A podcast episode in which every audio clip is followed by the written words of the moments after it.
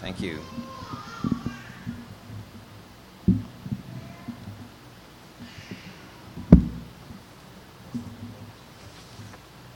Thanks, brother.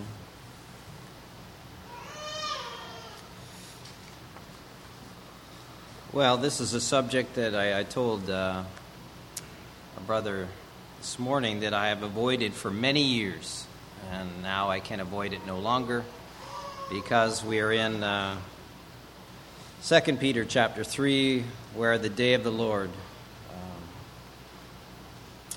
is mentioned. We'll just read that briefly.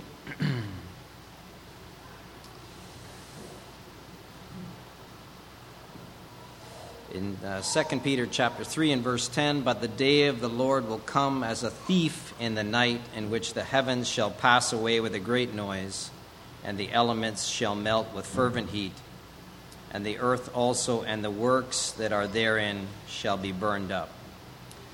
Seeing then that all these things shall be dissolved, what manner of persons ought you to be in all holy conversation and godliness?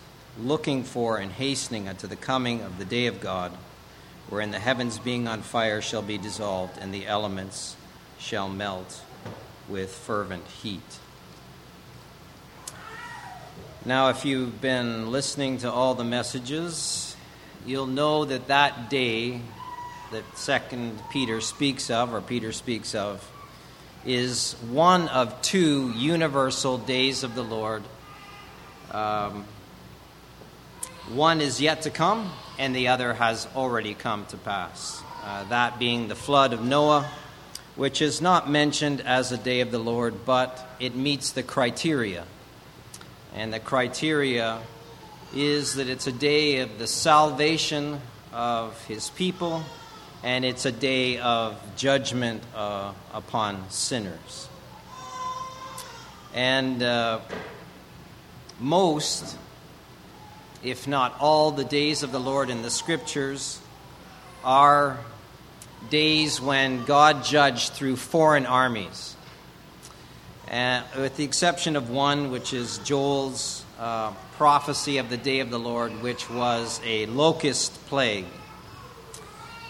Um, and the other day of the Lord, I'll call it a day of the Lord, was Noah's flood, in which it was a supernatural day when the whole world was wiped out. Um, but all the other days of the Lord in the Old Testament were foreign armies. And that's what brings us to Matthew 24. If you want to turn back there, Matthew 24.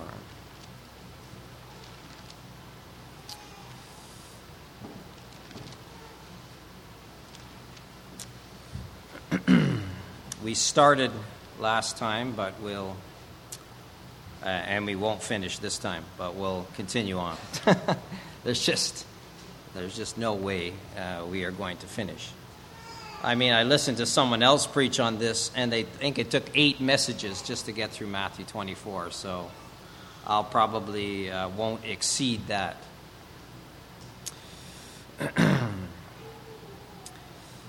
so I've been reading uh, as much history as I've, for me anyway, not a big reader like Matthew. I don't think Matthew's a, you don't love reading, do you? Just, you have to kind of, you know, yeah. It's kind of like a means to an end. You have to do it sometimes, but it's not like you just say, oh, I'd love to get along with this book. I am not like that. but when it comes to the scriptures, yeah, we want to get along with the book and understand. And this was sobering for me, particularly because of the the subjects or the signs that came in the first century of which Christians experienced. And the most disturbing was not being delivered to be persecuted, but many shall be offended and shall betray one another and hate one another. That is, many Christians were um, offended by the intensity of the persecutions and the difficulties that came upon the world, and they turned on one another. And um, yeah, they betrayed and hated one another. I think that is probably the most disturbing thing that could happen from a Christian point of view. Your, your Christian friends that you walked with turn against you and become your enemies. That would be disturbing, wouldn't you agree? Um, it's fine when your enemies are your enemies, but when you're the people that should be your friends uh, turn to be your enemies is disturbing and unsettling. And that was uh, sobering for me to think about that whole uh, possibility. If it happened in the first century, um, if such things befall us, persecutions, what shall become of us and of me? So we want to understand what was happening here and, uh, yeah, be sober. so why don't we read Matthew 24 and we'll read down to uh, verse 15. And Jesus went out and departed from the temple, and his disciples came to him for to show him the buildings of the temple. And Jesus said unto them, See ye not all these things? Verily I say unto you, there shall not be left here one stone upon another that shall not be thrown down. And as he sat upon the Mount of Olives, the disciples came to him privately, saying, Tell us, when shall these things be? And what shall be the sign of thy coming and of the end of the world? And Jesus answered and said unto them, Take heed that no man deceive you. For many shall come in my name, saying, I am Christ, and shall deceive many. And ye shall hear of wars and rumors of wars, and see that ye be not troubled. For all these things must come to pass, but the end is not yet. For nation shall rise against nation, and kingdom against kingdom, and there shall be famines and pestilences and earthquakes in divers places. All these are the beginning of sorrows. Then shall they deliver you up to be afflicted, and shall kill you, and you shall be hated of all nations for my name's sake. And then shall many be offended, and shall betray one another, and hate one another and many false prophets shall arise and deceive many. And because iniquity shall abound, the love of many shall wax cold.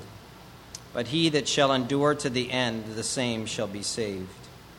And this gospel of the kingdom shall be preached in all the world for a witness unto all nations, and then the end shall come. When ye therefore shall see the abomination of desolation spoken of by Daniel the prophet, stand in the holy place. Whoso readeth, let him understand. Why don't we pray? Thank you, Lord, for your word. Thank you for your, your glory, your greatness. And Lord, we look to you for understanding. Lord, in these things, we, we thank you that we have the Holy Ghost to teach us and we have your word to guide us, and we, we look to you this morning. In Jesus' name, amen.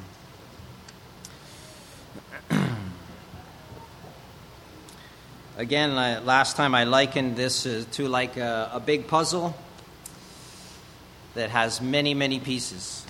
And last things or teaching about the end times is like a puzzle that takes a while to put all the pieces together. What about this? What about that? And there are so many prophets that speak of it, uh, so many sections of the scripture, and it takes a while to get all the pieces and uh, put them together. And this is just one piece of that puzzle. And I said last time as well that Mark 13 and uh, Luke 21 speak of the same events. And it'd be do well to put your finger in those places because we'll be going back and forth between the two. Um, Luke 21, and there is a, a couple of verses there in uh, Luke 19 which also uh, reference this time. and the time is when they were coming, when Jesus was riding into uh, Jerusalem, and he stops and beholds the city. And this is in uh, Luke 19, in verse 43. For the days shall come upon thee that thy enemies shall cast a trench about thee and compass thee around and keep thee in on every side. And they shall lay thee even with the ground, and thy children within thee. And they shall not leave in thee one stone upon another, because thou knewest not the time of thy visitation. Again, that's speaking of the destruction of Jerusalem, Christ Himself prophesying those things. But the events in Matthew 24 and the events in Luke 21, which our Lord is speaking of, are everybody would agree, no matter what view you might have about the end times and about these passages, everyone would agree that those talk about the same event. Whether you believe it hasn't happened yet or whether you believe um, it has. And those that would believe it's future um, do believe that Jerusalem was destroyed and in some way is speaking about these things, but they would see them when I've heard them preached, it's all as if it's future. And I, that's all I can uh, say about that view. And I think everybody has, just so we have a framework of other people's theological views, because that's what you will mostly encounter is that the church is waiting for the rapture.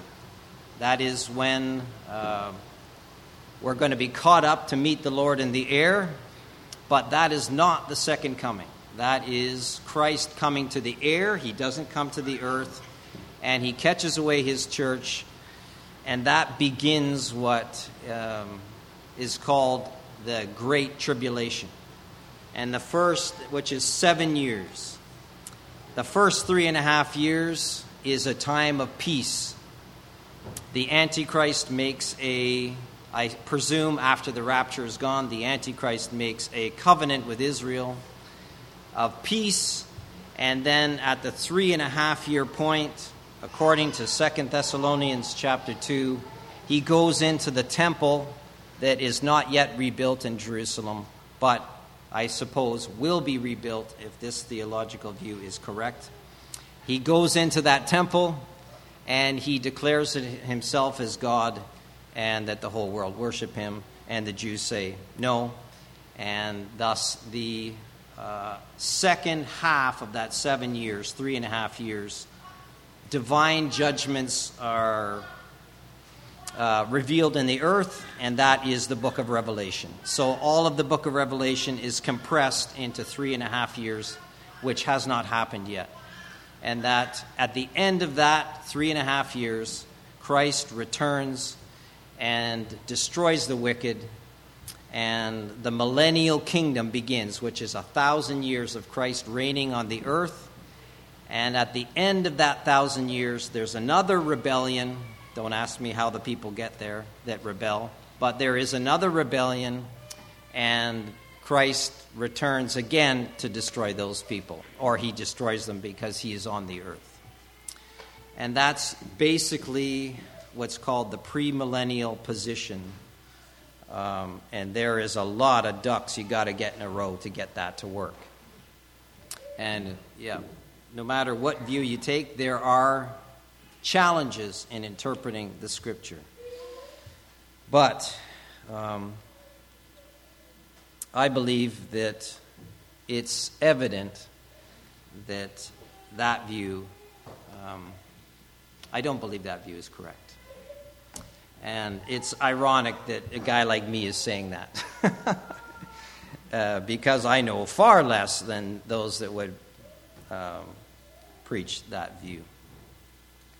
But we'll go through it together, and you can look at the scripture for yourself and see um,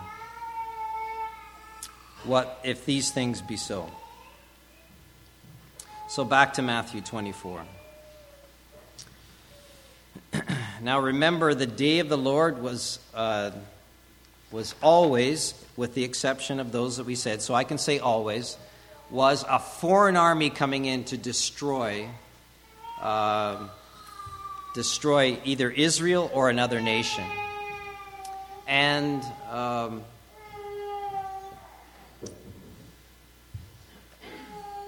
sorry, it was either a the Jews were often in view there, but God did destroy other nations. But the day of the Lord was always a foreign army. And such, Matthew 24, is consistent with that because the, the Jews were destroyed then by a foreign army.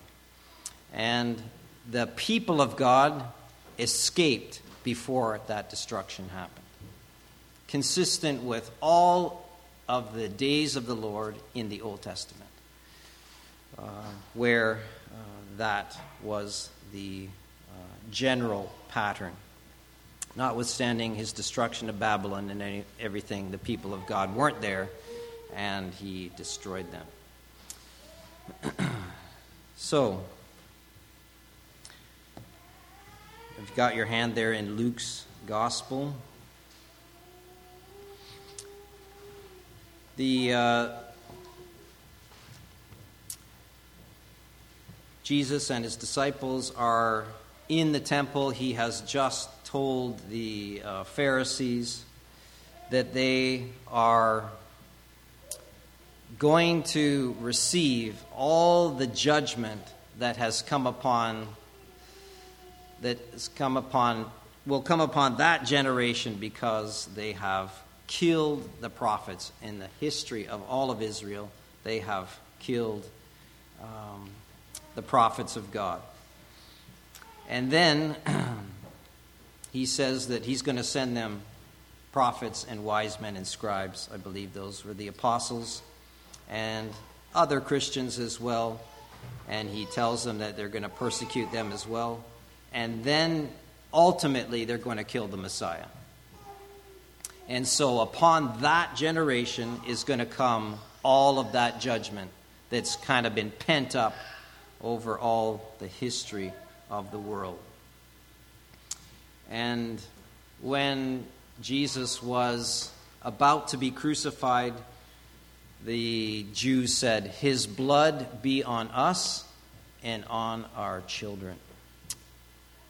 And uh, what a chilling statement that turned out to be. Just can you imagine saying, as a people, those that were there, not all the Jews, but um, the nation, by and large, said, His blood be on us and on His children and on our children. And that did come to pass. And uh, yeah, just a, chilling to even think of it, but that's what they said.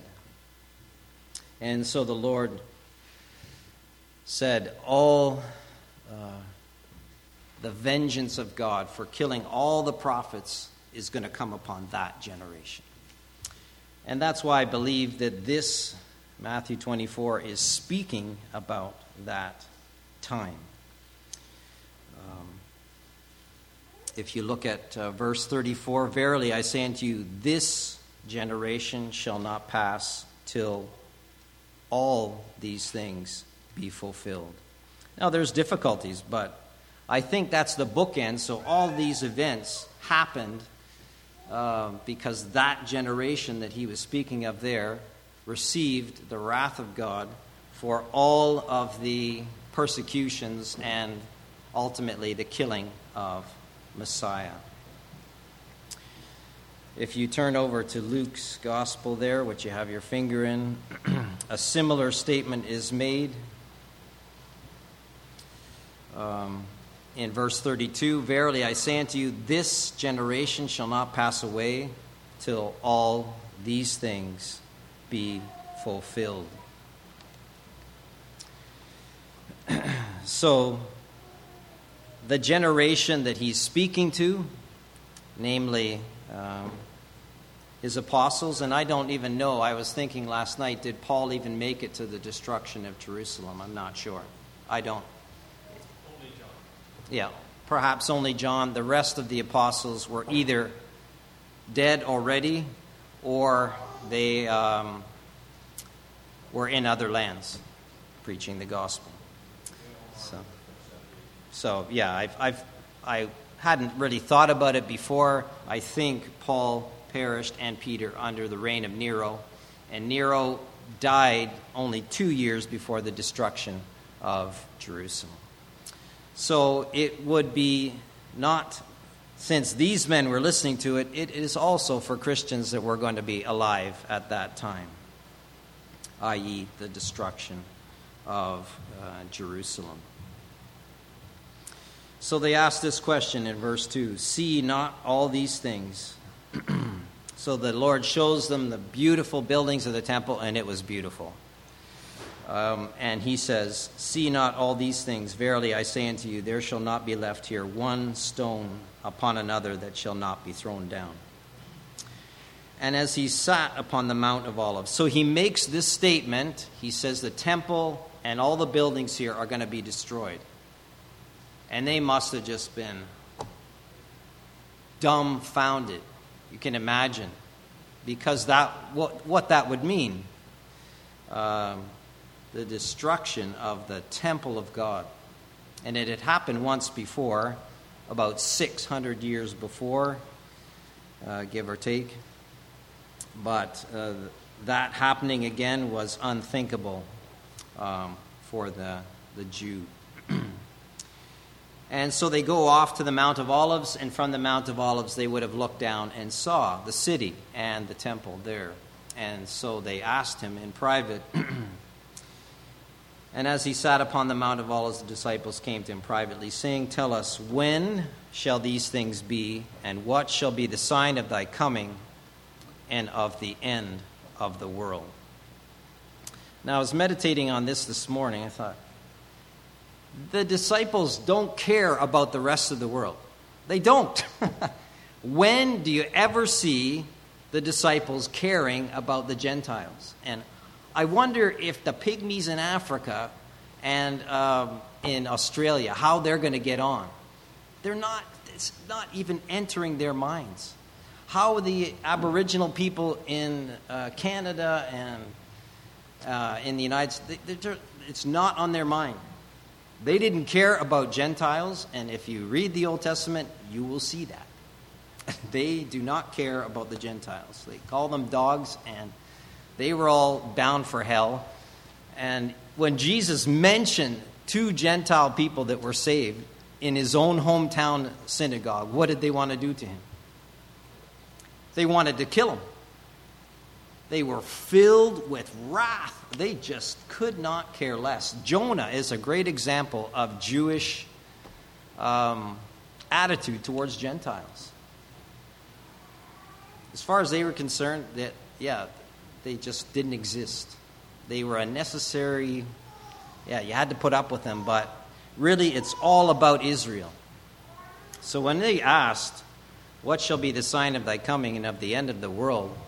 They weren't asking anything about the Gentiles. But when Jesus said the temple's going to be destroyed, they're thinking, this is the end of the world.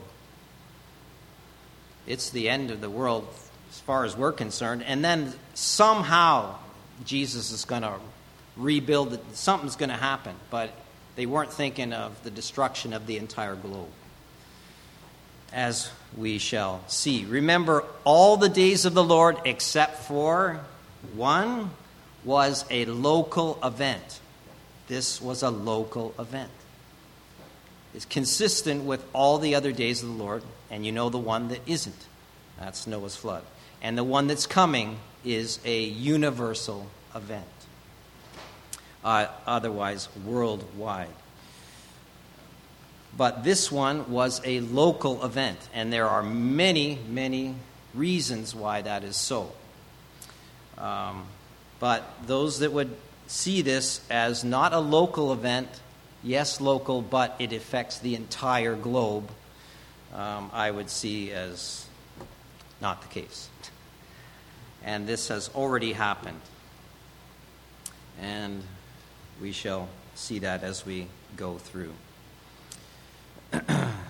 but in Luke's um, account of the same event, remember?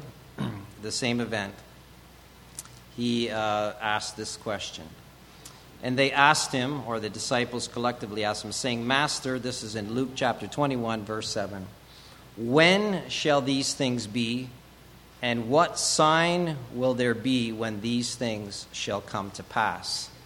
So they're asking only two questions. What or when shall this happen? We want to know when.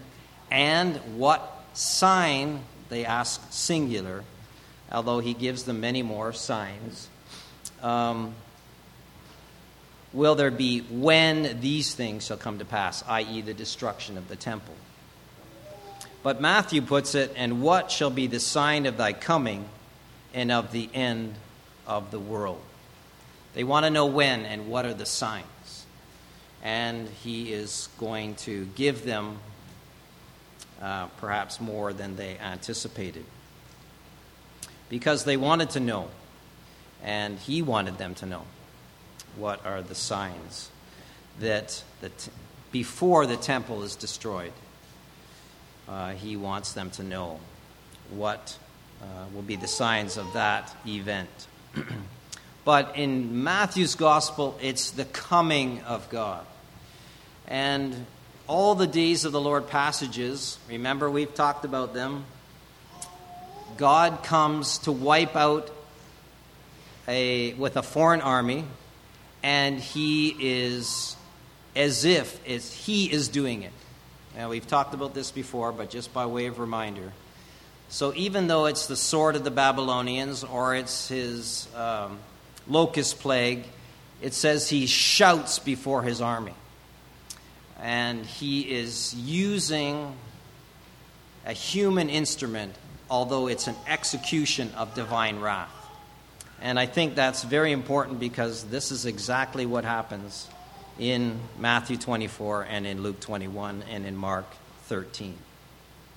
He's using, in this case, the Roman army to execute the judgment that he has spoken of in Matthew 23 that it is a day of vengeance for their killing of the Messiah, their rejection of Messiah. And he himself comes in judgment, Christ himself. and he does it through a foreign army, which is consistent, as we said, with all the days of the Lord in the Old Covenant.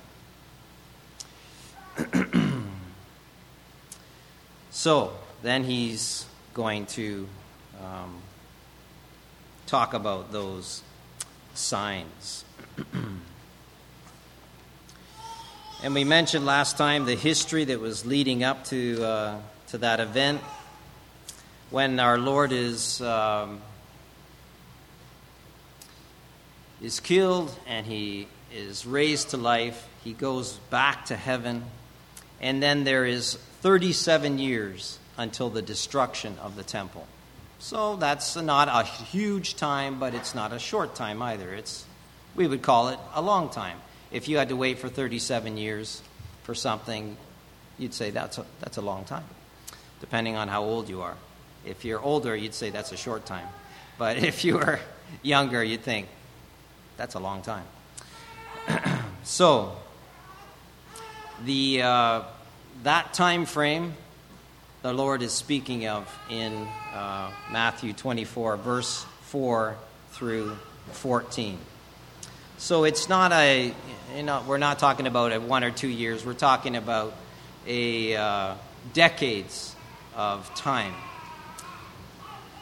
And the Romans were in control of the land of Palestine and there was a emperor that rose to the throne named Coagula. I believe that's how you pronounce it, um, although I may be pronouncing it wrong. But he threatened to put a statue of himself in the temple of Jerusalem, and uh, so that the Jews could worship him along with the true God. And the Jews said, "No way! You're going to have to kill the whole nation. We're not going to allow that." And so at that time, there was a threat of war in Israel. And then throughout that, those decades to come, all these events begin to happen. And so we'll start with the, the uh, first sign in chapter uh, 24 of Matthew in verse in verse 4 and 5. Jesus answered and said to them, Take heed that no man deceive you, for many shall come in my name, saying, I am Christ, and shall deceive many. So the first sign is false messiahs. Now we remember that uh, there was great anticipation of Messiah. John the Baptist, they asked him, Art thou Christ? And he said, No. Art thou that prophet? All that terminology referring to the same person. And he said he wasn't. But there was an anticipation that Christ would come. At that time, they knew that, the nation was anticipating that. Um, but then Christ comes on the scene. He's by and large, he's rejected and he's crucified and to the Jew, that's it. He's just like all the other false messiahs. And he um, is rejected as being the true Messiah. Certainly, the Pharisees said, Has any one of us believed in him? The answer was, He's not the Messiah because we haven't believed in him. If he was, then we would believe in him. So when Christ was off the scene and returned to heaven, many other false messiahs came on the scene. And it's true, if they rejected the true Messiah, then they would be subject to many false ones. Because there was nothing else but any other Messiah was a false one. And they had rejected Christ.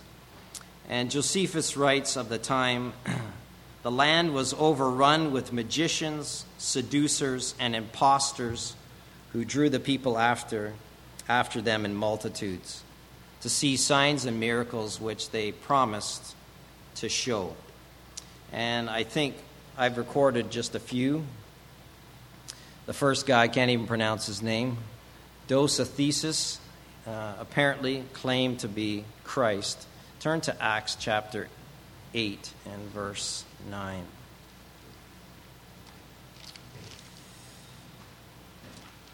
Josephus mentions Simon Magus, who is mentioned in Acts chapter 8 and verse uh, 9. there was a certain man uh, called Simon, which before time in the same city used sorcery and bewitched the people of Samaria, giving himself, giving out himself as some great one, to whom they all gave heed, the least into the greatest, saying, this man is the great power of God. And to him they had regard because for a long time he'd bewitched them with sorceries. And we know what uh, Simon saw the miracles of Philip, and he wanted that same power for himself, um, presumably to um, gain more uh, acclaim for himself and Simon um, says, uh, Repent this of thy wickedness and pray that God, if perhaps the thought of thy heart might be forgiven thee. Um, so Simon Magus did miracles that, if I could say, wowed people. And it is throughout the Old Testament, there were uh, warnings in Deuteronomy for men that would come and do miracles and then lead the people astray. This is not a new concept, um, but the, those that were claimed to be Messiah were apparently uh, many. Turn over to Acts chapter 5. I turn back to Acts chapter 5. And of course, no one did uh, the miracles that the true Messiah did, because they're not true Messiahs. They are false ones. So they were, to some to a greater and lesser degree. Acts chapter 5 and verse uh, 36. this is uh, Gamaliel counseling the Sanhedrin. Remember, he cautions them against fighting against these um, Galileans because he's saying that the one that they're proclaiming is just another false Christ, and he gives two examples of other uh, messianic hopes that died. uh, verse 36 For before these days rose up uh, boasting himself to be somebody, to whom a number of men, about 400, joined themselves, who was slain, and all that obeyed him were scattered and brought to naught. After this man rose up Judas of Galilee in the days of the taxing and drew away much people after him, who also perished, and all that as many as obeyed him were dispersed. so he gives two um, rather lackluster uh, but messianic hopes that had come upon uh, the people of Israel.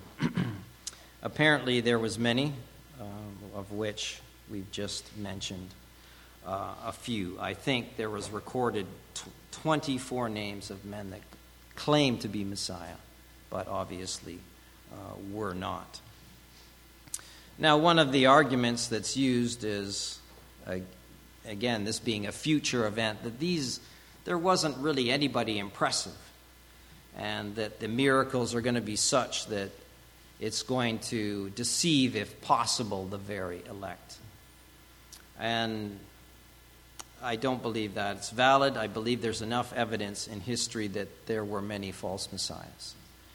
Uh, I don't think there were any, there wasn't no people that claimed to be a messiah uh, would seem to go against uh, recorded history. he says, For many shall come in my name, saying, I am Christ, and shall deceive many. And ye shall hear of wars and rumors of wars. See that ye be not troubled, for all these things must come to pass, but the end is not yet. The second sign was wars and rumors of wars. Now, people comment and say, well, we've always had that. Well, yes. But um, at that time, particularly in those 37 years, there was uh, wars and rumors of wars. We've mentioned one reason for one, and that was the emperor wanting to set up a statue of himself, and there was great anticipation and the threat of war because the embassy, the, the uh, ambassador that came to deliver that message said, Do you want to go to war over it? So there was the threat of war, and that would have been around 40 AD. so they, the, Jew, uh, the Jews had several uh, wars in that time frame with people of other nations the Syrians, people of Alexandria, Gadara, and Damascus, of just to mention a few. And there is a huge section of all the people that were killed in those wars that Josephus catalogs. Furthermore, there were open wars uh, in different provinces against one another.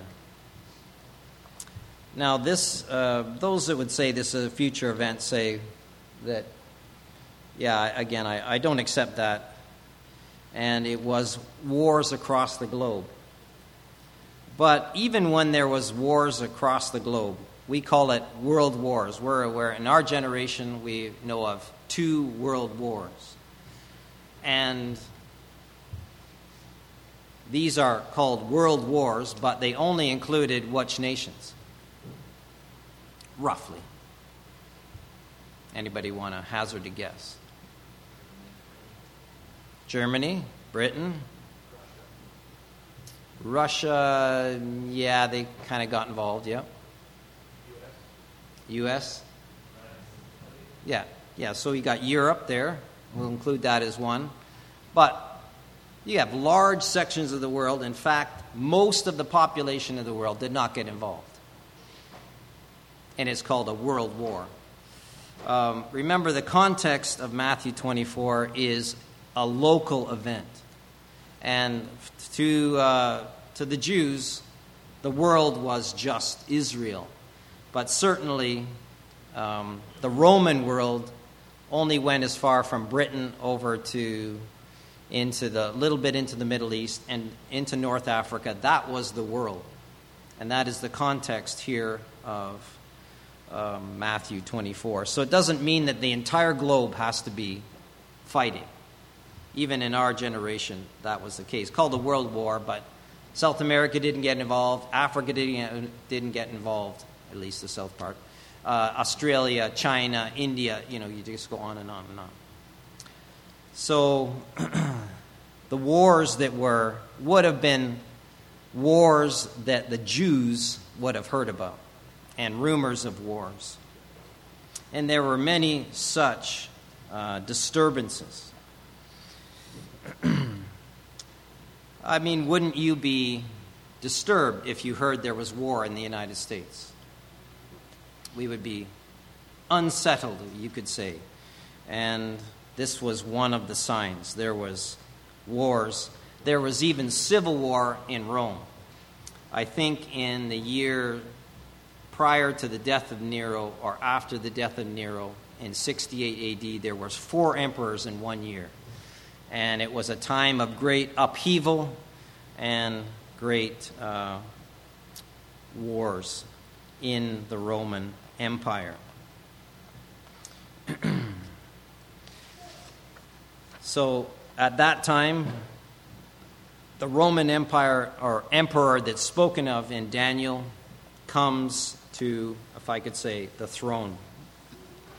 In AD 69, Vespasian became the emperor after those four emperors were um, fighting there. There was a success of four emperors. He went back to Rome after he had gone through Galilee and he was just about to attack Jerusalem as the last bastion of rebellion. And he withdrew and went back to Rome in um, AD 69. He became the emperor, and then he appointed his son Titus to go and finish the job. That was uh, the destruction of Jerusalem. So, all these disturbances were in uh, that time frame wars and rumors of wars. See that you be not troubled for all these things must come to pass, but the end is not yet. Nation shall rise against nation, and kingdom against kingdom, and there shall be famines and pestilences and earthquakes. And those that would say, see, this is nation against nation. This is just not uh, in that little area.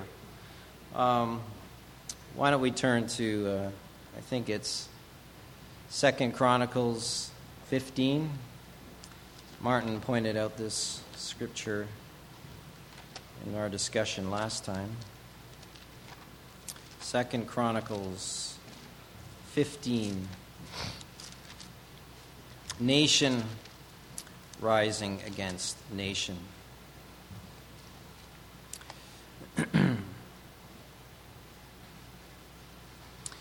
uh, Second Chronicles 15 and verse uh, 5.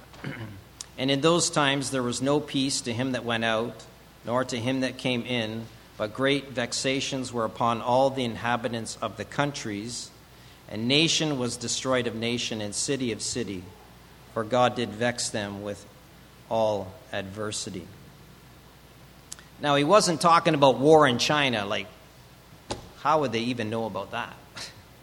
This was around that area.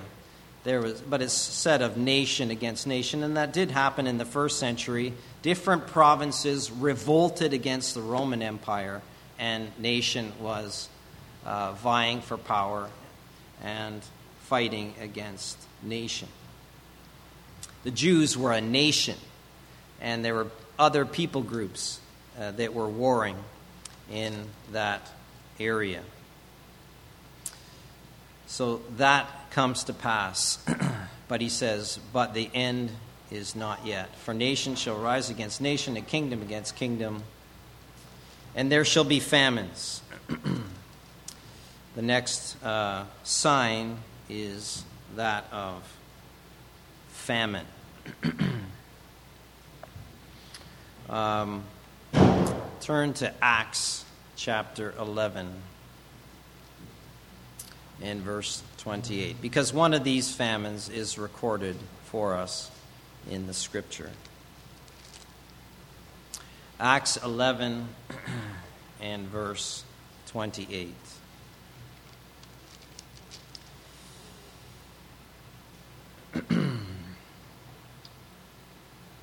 in verse 27, and in those days came prophets from Jerusalem to Antioch and there stood up one of them named Agabus, and signified by the Spirit that there should be a great dearth throughout all the world, which came to pass in the days of Claudius Caesar. Then the disciples, every man according to his ability, determined to send relief to the brethren which dwelt in Judea. Why? They would have felt it the hardest. So when he says the whole world, again, he's not talking about Australia and everything, he's talking about their context, the world. And it mentions the Caesar that was in power at that uh, time.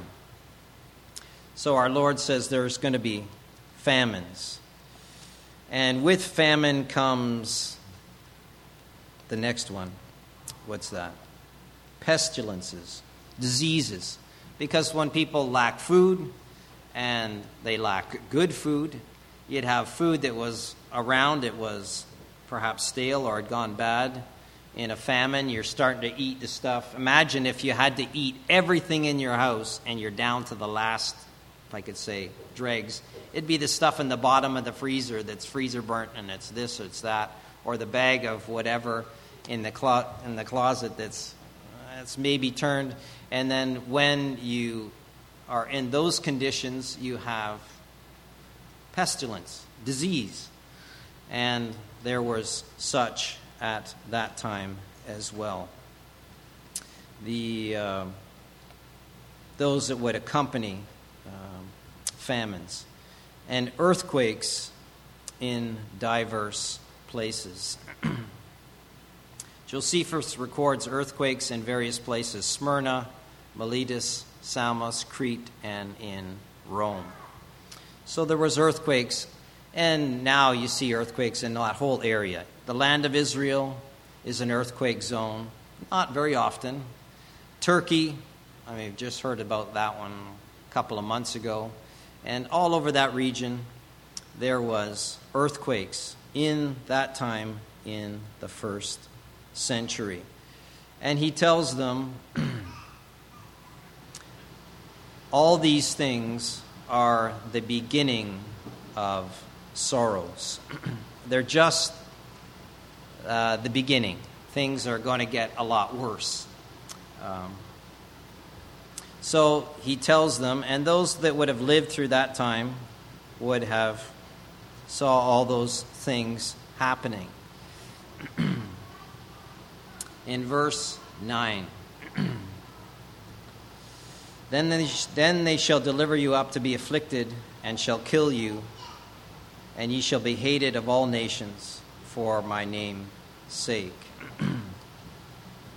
we could just term this one persecutions, the first um, or the fourth sign. Now, do we have to mention? You go through the scripture, you have Stephen, Paul, Peter, and James.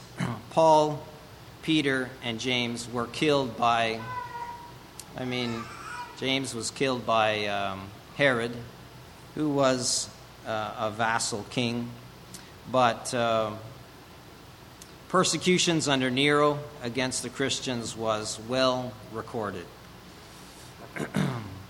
under our Tertullian records of the time, it was crime enough if someone was a Christian.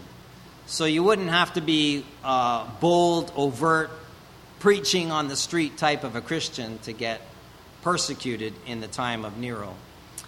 You just had to be a Christian. And there's some nations like that on earth even today, where if you're found in possession of a Bible, it's worthy of death. Um, now, we don't live in that context, but under Nero, and Nero was when? What time frame? Just before. I think his reign was, I forget how long. Too long. Nero was a, uh, yeah, we would call him a, a maniac. He was something else. So when you talk about politicians today, thinking, these guys are pussycat Sunday school teachers compared to these men. Uh, brutal. Um, just unbelievable how they uh, persecuted the church of God. Nero would arrest Christians and then he would torture them to confess. And they, some did. And thus, the, the next thing is fulfilled. um, then shall many be offended and shall betray one another and shall hate one another. So, in that first century, under Nero especially, that persecution arose, particularly acute, and many Christians were arrested and, according to Tacitus, barbarously executed. Barbarously thrown to lions and burnt at the stake, all kinds of horrific things happen to Christians, but it gets worse. Many shall be offended, it says. Many Christian people shall be offended and then turn on one another and hate one another. Um, unthinkable. And the hatred was displayed in their turning in or um, yeah, revealing where these people were. It's not like today where hiding is probably not an option. But um, many will not be able to take, or did not, were not able to take the persecution and the difficulty that uh, befell them. Turn to 2 Timothy. 2 Timothy chapter 1.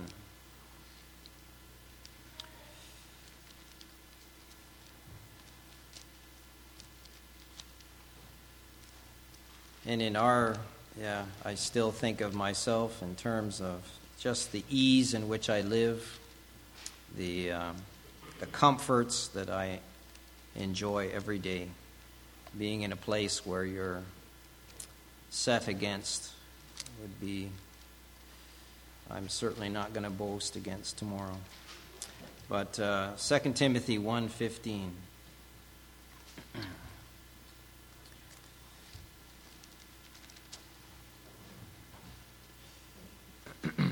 Oh, that can't be it. Oh, I'm in 1 Timothy, that's why.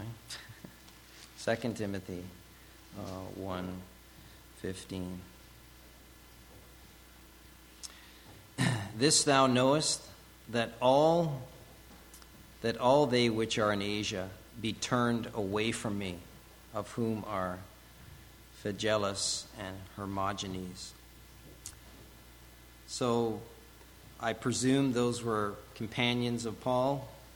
And when the persecution, the difficulty got too great, they turned away from him. Kind of like the disciples who said, We're going to go to prison and to death. And then when the time came, it said they all forsook him and fled.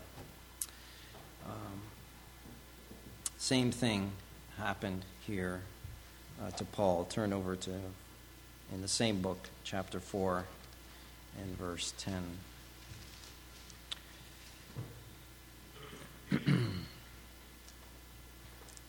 Do thy diligence, this verse 9, to come shortly unto me, for Demas hath forsaken me, having loved this present world. and then down in verse 16, at my first answer, no man stood with me, but all men forsook me. I pray that God may not be laid to their charge. Uh, yeah. Paul, perhaps, having to answer to the emperor, um, yeah, in his defense of the gospel, everyone thought, wow, this is trouble, and uh, forsook him. And he does say, pray that this wouldn't be laid to, against their charge. Isn't that you can't come back from that, but it's not a good sign. Uh, the disciples did come back from that. Peter did as well denying the Lord, running away, but betraying your, uh, your fellow Christian is what happened there in the first century. Many shall be offended, shall betray one another, and hate one another.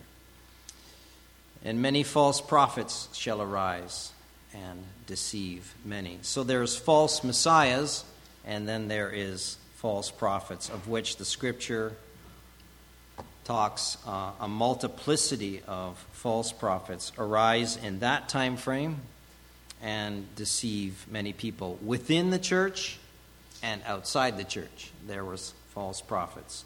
We'll just go to uh, to one scripture. There could be several in the New Testament. Acts chapter twenty. Acts chapter twenty. famous uh, passage, Acts chapter 20 and verse 28.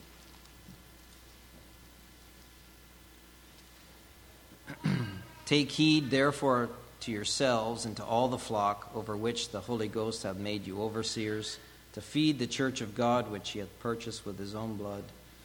For this, for I know this, after my departure shall grievous wolves enter in among you, not sparing the flock. Also of your own selves shall men arise, speaking perverse things to draw away disciples after them. Of which, when you read the New Testament, there's many such false prophets. The Lord warned of false prophets in Matthew chapter 7 that they would be uh, wolves in sheep's clothing to lead away uh, disciples after themselves, ultimately to eternal uh, destruction. And those false prophets persisted.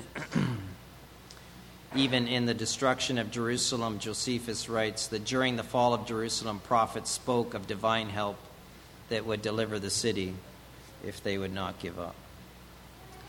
And you could imagine um, in that context where there would be many. Even in uh, Jeremiah was a true prophet at that time, he was telling the people, Go out to the king of Babylon. And the false prophets were saying, No, resist him. And that was the, uh, the word of the Lord at the time was to go out and to submit to the king of Babylon, which the false prophet said, No, we need to re- resist this guy, and God is with us, and all that. And um, they were ultimately destroyed. So, in this case, in the first century, God's word to the Christians was get out, which we'll get to, um, but not uh, to fight. Get out of uh, Jerusalem. well, we'll continue on. and because iniquity shall abound, the love of many shall wax cold. So you've got um,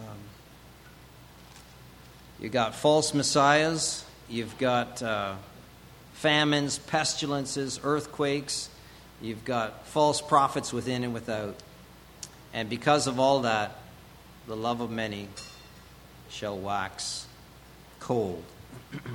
their love for Christ ultimately waning. And when your love for Christ wanes, guess what? Your love for the brethren would also wane. And thus, those things that was spoken of, many shall betray one another and hate one another. Again, an unthinkable situation. Um, but we want our love to be hot for the brothers and the sisters. We all need one another. but he that shall endure to the end shall the same shall be saved. now, again, people have uh, pained over this verse. Um, when's the end? And um, what does it mean to endure? Turn to Hebrews chapter 6. It's not a uh, unheard of subject in the scripture, Hebrews chapter 6. And now the context of the book of Hebrews was difficulty, persecution that had arisen against the Jewish Christians for their profession of Messiah. Um,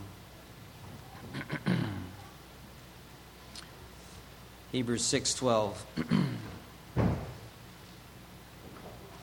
We'll read in verse 11, and we desire that every one of you do show the same diligence to the full assurance of hope unto the end, that ye be not slothful, but followers of them who through faith and patience inherit the promises. Again, in the face of difficulty, persecutions arising, there is the uh, temptation to leave off uh, the profession of Christ so that the difficulties will stop. That's it's not crazy, but the um, that's not the way. Turn to Hebrews chapter 10, verse 36.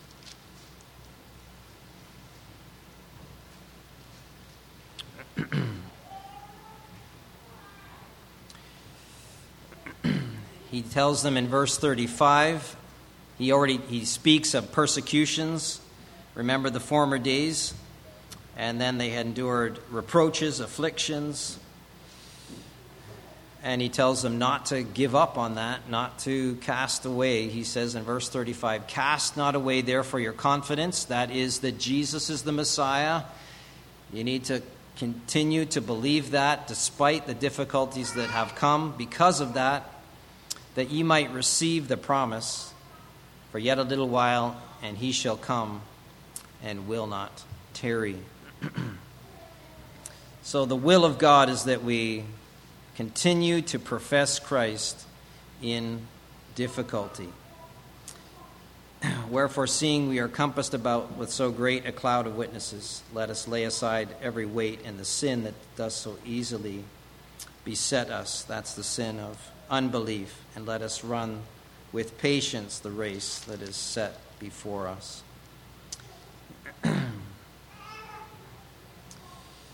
in uh, Hebrews chapter 13 and verse 15, let us therefore offer the sacrifice of praise to God continually. That is the fruit of lips giving thanks to his name. Again, the, the tendency is for people to leave off the profession of Christ that is giving them so much trouble. but he that will endure to the end shall be saved. Endure all these difficulties and shall continue to love the brethren and love the Lord Jesus, even if it costs you your life. We're not in that position. I think the loudest, most um, yeah, Christian in Canada wouldn't get more than what would be a slap on the wrist. He might get put in jail uh, for a time uh, for some kind of public disturbance, but what, what could happen to somebody in Canada right now? That might not be the case in the future. I mean, society could uh, turn against us. Verse 14 And this gospel of the kingdom shall be preached in all the world for a witness unto all nations, and then the end shall come. So, those that would believe that this is still future believe that every single person in the entire world must hear about Christ before the end shall come. And the end is the second coming of Christ, and that's what this is talking about. but Again, remember the context of Matthew 24 is not the entire globe. It's a local event, and it is not speaking of the entire globe. Turn to Colossians chapter 1 and verse 6. Now remember, the apostles went out after uh, the day of Pentecost and many went to different parts of the world and different nations. I'll have to read up on where the other apostles, or maybe there isn't any record of it, perhaps there is. Um, Colossians 1 6. he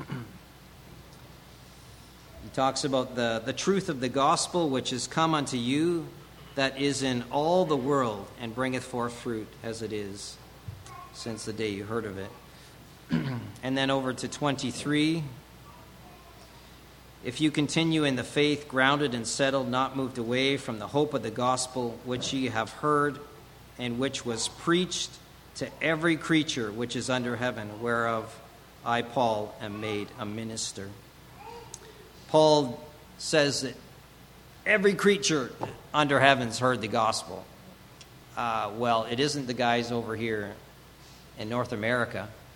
Um, it wasn't the people in Australia, whoever was there at the time, or the Philippines or the Maldive Islands, and you could just.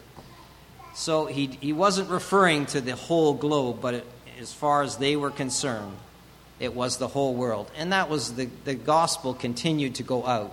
And eventually, the gospel has come to all the nations in the world, to some a greater or lesser degree.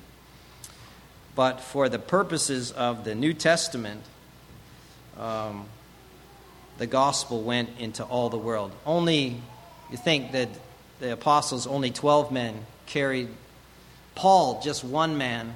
The gospel went all the way to Spain, all the way into uh, what we would call Europe and part of the Middle East, around all of uh, the land of Judea, certainly, up into uh, modern day Turkey, up to the Black Sea, Galatia, all of that. One man. What did the other apostles do? I don't think they were twiddling their thumbs. They were preaching the gospel in the world. And that's here in Matthew 24 as well, which we shall see. And then the end shall come. what end? In verse 15, when Ye therefore shall see the abomination of desolation spoken by Daniel the prophet stand in the holy place. Whoso readeth, let him understand. Again, this is a local event, a local day of the Lord, spoken of by the Lord Jesus himself and prophesied in the Old Testament. This is where it gets, yeah. Um, we're going to put on your snorkel. We're going to go, go down deep.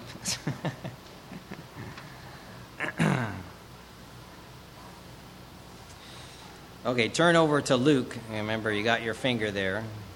I think we spoke about this last time, but Luke chapter 21 in, uh, in verse 20. So we're going to look at these simultaneously. We've already read Matthew 24, verse 15. When you therefore shall see the abomination of desolation spoken by Daniel the prophet, and we'll look at that too. Stand in the holy place. Whoso readeth, let him understand. That, that note is put there by the gospel writer um, to alert any Christian that was reading this after to think when you see these things happen, because they would have lived through that 30 years, 30 or 40 years there, and they would know that all these things have happened, but this is the major sign that the end is near. And the end being not the destruction of the world, but the destruction of Jerusalem, of which they asked the question in the first place When shall these things be, and what shall be the sign of thy coming? And Luke puts it in a different way What sign will there be when these things shall come to pass? And this is the major sign right here. and he Luke describes it is, and this is in Luke 21 and verse 20, and when. Remember, the whole question was about when. They want to know what sign, when this is going to happen. And he says, When ye shall see Jerusalem compassed with armies, then know that the desolation thereof is nigh.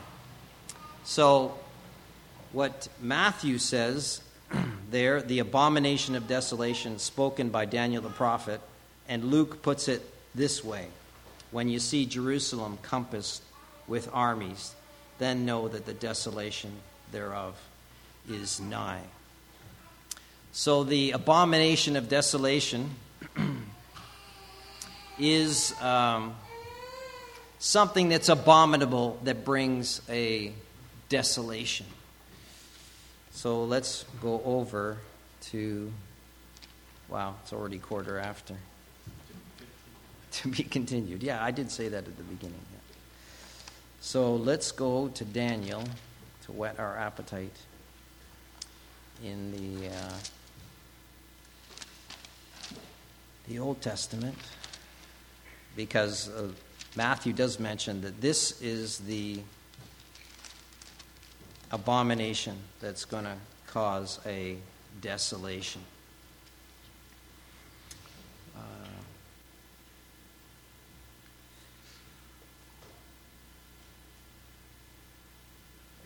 Okay, we'll read in at verse 26. And after three score and two weeks, yeah, chapter 9, sorry. Daniel chapter 9 and verse 26. and after three score and two weeks, Messiah shall be cut off. That's the death of the Messiah. but not for himself.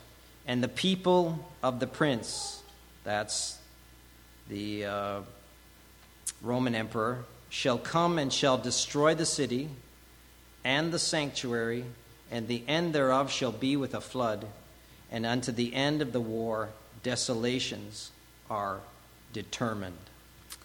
Again, we'll have to, uh, we'll get more into that the next time. but that is the basic idea. The end of the war is going to cause a desolation, and it says it's spoken of like a flood. Common terminology in the Old Testament the flood is just like an overwhelming destruction. And floods do do that. And there are many um, references to that in the Old Testament. A foreign army coming in like a flood. The Assyrians, it says it's going to reach up even to the neck. Oh, Emmanuel, I think that's in uh, Isaiah chapter 8, I think. About that whole coming in like a flood is uh, pictured of the destruction of a foreign army. so when the Christians see this, the armies, as Luke said, surrounding Jerusalem. Now, the way I always understood it was the abomination of desolations was the, the Antichrist going into the temple and setting up an image of himself or something like that. But how would you, if you lived in the Mount of Olives, see that? Or if you lived, you know, a mile or two outside of Jerusalem? Or if you lived in the other side of the city, or whatever. You just wouldn't see it. And people say, well, it's going to be on TV. Oh. Ah. Do I even have to comment on how ridiculous that is? these are for people in the first century. There's no YouTube, there's no cell phone. You know, there's going to be none of that. This not even in the mind of the writer. It's something they have to remember, it's a sign, and they have to see it. When you see. Uh, he says in verse 15, when you see. And then Luke says, when you see. So it's something you could see. And when you see the armies surrounding Jerusalem, and remember how many soldiers were there? Josephus uh, is correct. Uh, not that many. That would be a lot. 60,000. They attacked four years before with only around 10,000. So this is a considerably larger army. When you see the armies surrounding Jerusalem, then know that the desolation is nigh. And this is the abomination that causes desolation. On the top of the Roman standard was a eagle clasping a thunderbolt. And it was an idol to them, to the Romans, and to the Jews it was an abomination. They had flags, you know, every army carries a standard, and that's a flag, an ensign. And it was an eagle clasping a thunderbolt. Uh, interesting when you get uh, further on in Matthew's gospel. But when they saw that, all these armies with their ensigns, then the Christians, it says, He who readeth, let him understand. And then run for it, because you don't have much time. Run for it. And we'll have to stop there. yeah. Sure, yeah. Thanks for being, uh, yeah, so gracious.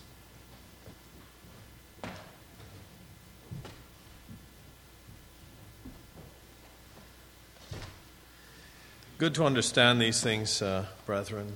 Um, and if you're not used to looking at the scriptures this way, it can be a bit of a, a shock. A bit of a prelude where Sean's going, right? You know, you read the end of the book. Uh, ultimately, Peter is talking about the end of the end, right? Peter. And if I understand Sean, he's he's sharing what it is not, right? That Matthew 24 is not what Peter's talking about. Have I got you right on that? Uh, but, and so he's just explaining why. It's important. Many are running to and fro. The uh, confusion concerning last things was in the first century as well. Some of them had left off working. They were just uh, idle, you know, the whole busybody thing. The Lord's about to come back, and Paul told them, look, Antichrist is going to come first, and so on, which, by the way, he did come. That's for another time. So I'll join you in the, in the um, controversy there. Regardless, uh, there's two things I'll say on that just to allay some fears. With respect to the mark of the beast, because Christians have morphed from looking for the coming of Christ to looking for the mark of the beast. That seems to preoccupy many. And that's not what we're told to look for. That's one short statement in the book of the Revelation that the whole world is going to worship someone instead of Christ.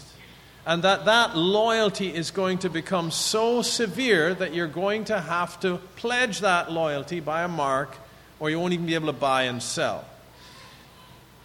But understand, it's not just a random mark and now, well, where's the Antichrist? Right? It's the result of a global or a worldwide, let me use a biblical language, a worldwide uh, worship of Antichrist. That is so all um, requiring that you even have to take a physical mark to identify with the Antichrist. All right? So let's be clear on that. Let's not get bogged down with the minutiae of technology. Of course, you should not take any kind of chip or anything, tattoo, stamp on your hand. You shouldn't be taking any kind of mark in your body at any time for any reason. That's basic. Old Testament, they know that. You don't be getting tattoos like none of that. It's all ungodly. So don't do that. And any commercial system that requires you to take a chip in your arm, I don't care if it's in your left toe, you shouldn't be taking it. You're defiling the temple of God. So I'm not suggesting that it's okay to take a mark because where's the beast? Not at all. I'm more strict than most of these people. When we'd go to a homeschooling conference, they want to stamp our hands and We don't do that kind of thing. And uh, I remember the one lady, her eyes widened, and they scrapped that for the next year because they made the connection. You don't want to condition people to be getting stamps on their hand to gain entry, right? It's all ungodly. But understand, the Christian is looking for Jesus. That's what we're looking for, right? Uh, the Lord himself shall descend from heaven with a shout, with the voice of the archangel, and with the trump of God and the dead in Christ shall rise first, and we which are alive and remain shall be caught up together with them in the clouds to meet the Lord in the air, and so shall we ever be with the Lord. Wherefore, comfort one another with these words. Let us comfort one another, brethren, with all the news and all that's going on in the world. We are looking for the manifestation of Jesus unveiled glory when every eye shall see him. That's what we're looking for. That's what we're working towards. All right? That's where we're going. And until then, preach the gospel all the time. And if necessary, use a megaphone, right? That's, uh, I think that's Ray Comfort's version on St. Francis of Assisi, if necessary, use words. Um, so that's one I want to, want to exhort us with, and, you know, kind of a closing remarks on our brother expounding the details of prophecy. The other thing is because iniquity shall abound, the love of many shall wax cold. Brother and sister, young or old, if your love is waxing cold now, it is not going to suddenly heat up under persecution. Let us make sure we are fervent in our love for Christ and in our love for the brethren now. If they do these things in a green tree, Jesus said, what shall be done in the dry? Right? Daughters of Jerusalem, weep not for me, weep for yourselves and for your children. If they do these things, if they will crucify Messiah in a time of revival, what do you think they're going to do to people under those times? And it's horrific. Uh, I mean, you'll have to spare us some of the details. Brother and sister, if your love for Christ is waxing lukewarm or cold now, when persecution comes, you will deny him at the drop of a hat. Don't deceive yourself. Let us be fervent in charity, in devotion to Christ, in kind encouragements to each other. Shake off discouragements over the relatively minor things that are discouraging now and rejoice in Christ Jesus because it's going to get hotter. Um, now is the day of, now is the accepted time. Now is the day of salvation. Today you have opportunity to buy oil, to be renewed in Christ. And let us kindly help each other. Exhort one another daily. It was, uh, it was your dad, uh, Nathan. He was over a while ago, and he was sharing something in, um, that was on his heart in Bolivia through the lockdowns. And Hebrews I think I wanted to put it in chapter 13, but I think it was in the earlier chapters, 3 or 6 or something. Um, exhort one another daily, right? So much the more as you see the day approaching, exhort one another daily, right? Take heed lest any of you be hardened through the deceitfulness of sin, but exhort one another daily. And um, he pointed out that it's not just for yourself, but you're taking heed for your brother. That's why you're exhorting your brother daily. You're not just looking out for you, you're looking out for your brother. And let us be a, a congregation, a brotherhood that um, tenderly but fervently exhorts and encourages one another whenever we're together. Let us take heed. These are serious things, these are the realities of life. The love of many shall wax cold. Let it be none of us here. Uh, let the, keep the home fires burning hot. Amen. Let's, uh, let's pray, uh, shall we? Uh, next week, the brothers are going to come, right? Sean gets a break. Uh, we'll have communion.